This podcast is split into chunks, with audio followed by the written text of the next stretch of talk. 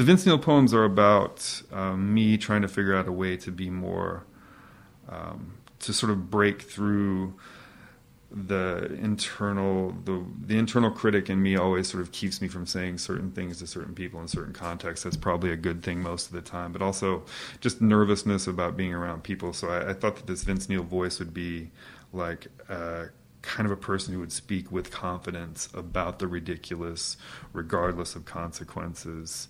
Um, because I felt like in a lot of my poems I was being too jokey, uh, worried about proclamation or truth or wisdom in poetry, and so I kept running away from it. And I thought that this might be a good figure that would kind of keep me walking into that into that direction toward proclamation or truth. Although those proclamations are often ridiculous.